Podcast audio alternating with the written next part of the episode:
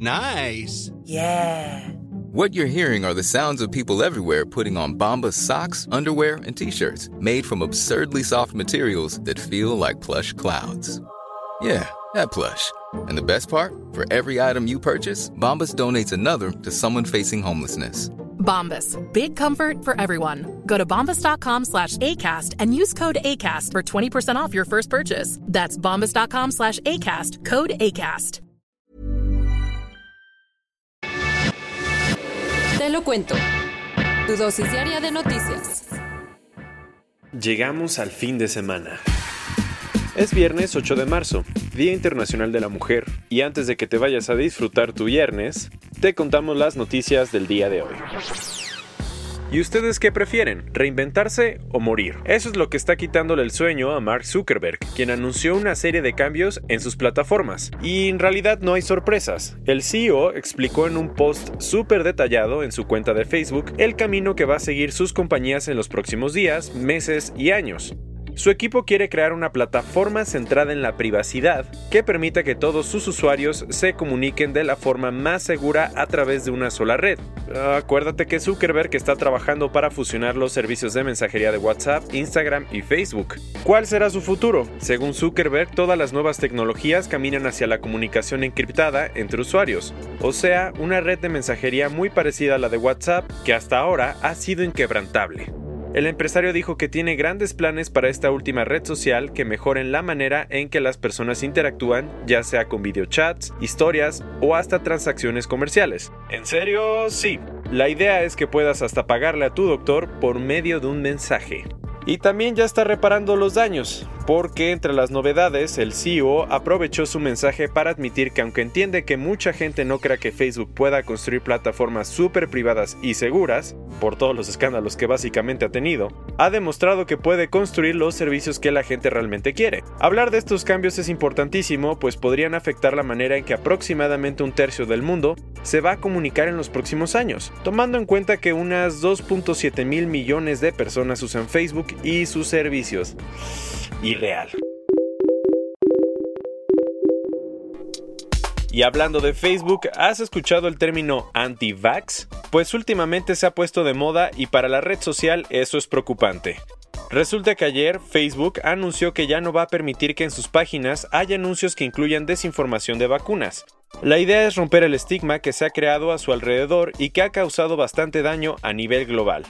Y con daño nos referimos a cosas serias. Por si no sabías, últimamente las campañas en contra de la vacunación se han viralizado en Internet y muchas personas están dejando de vacunar a sus hijos.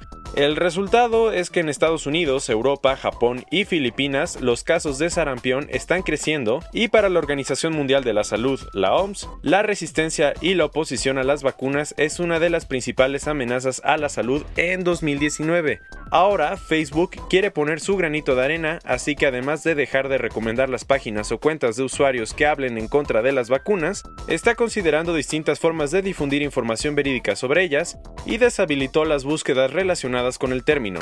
Si quieres saber un poco más, en nuestro newsletter te dejamos un caso interesantísimo de anti-vaxxers.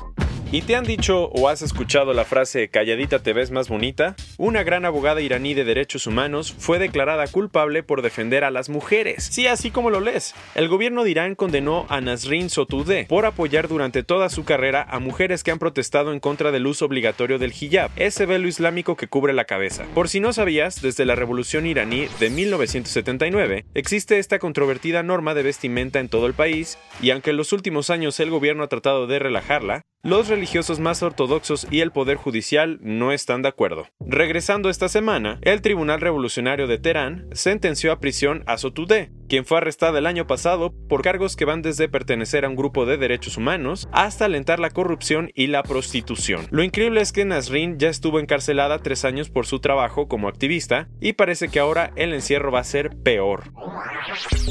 Y pasando otros cuentos muy ad hoc con el Mes Internacional de la Mujer, este 29 de marzo, las astronautas Anne McLean y Christina Koch van a salir de la Estación Espacial Internacional para hacer la primera caminata espacial femenina de la historia. ¡Wow! Lo increíble es que además todo el viaje va a estar coordinado por mujeres de la NASA. Esto es histórico porque aunque son varias las astronautas que han salido al espacio, siempre lo habían hecho en compañía de hombres.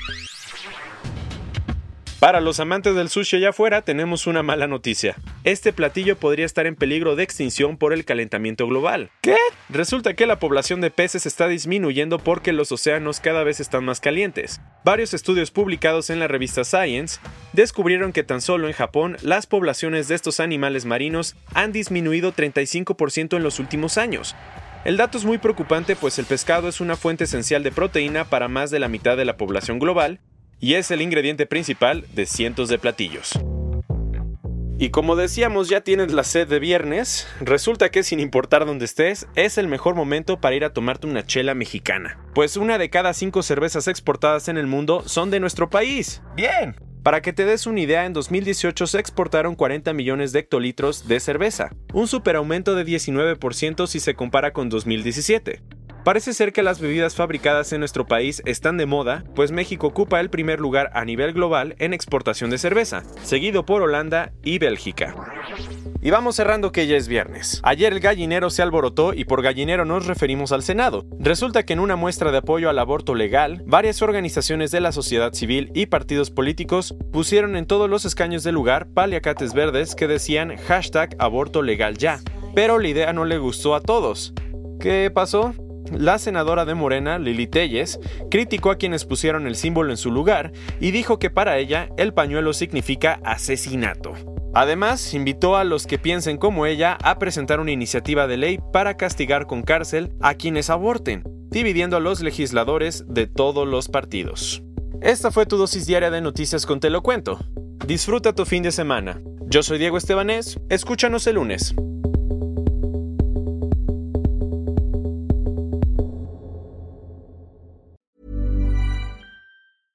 Hey, folks, I'm Mark Marin from the WTF Podcast, and this episode is brought to you by Kleenex Ultra Soft Tissues your ally to help tackle your allergy symptoms this season. I love the change of seasons, but nobody loves pollen and all those other things floating in the air that make you sneeze during this nice weather. Kleenex Ultra Soft tissues are hypoallergenic and allergist approved. So fight back against watery eyes and runny noses without worrying about irritating your skin. For this allergy season, grab Kleenex and face allergies head on.